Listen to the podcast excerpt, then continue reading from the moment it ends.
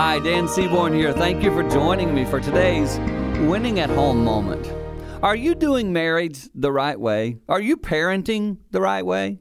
Those are questions we ask ourselves quite often. And for many of us, the answer is, I'm probably not. And to those of you who say that, I agree. Because I would tell you today, I'm not doing marriage and parenting the right way all the time. That's life.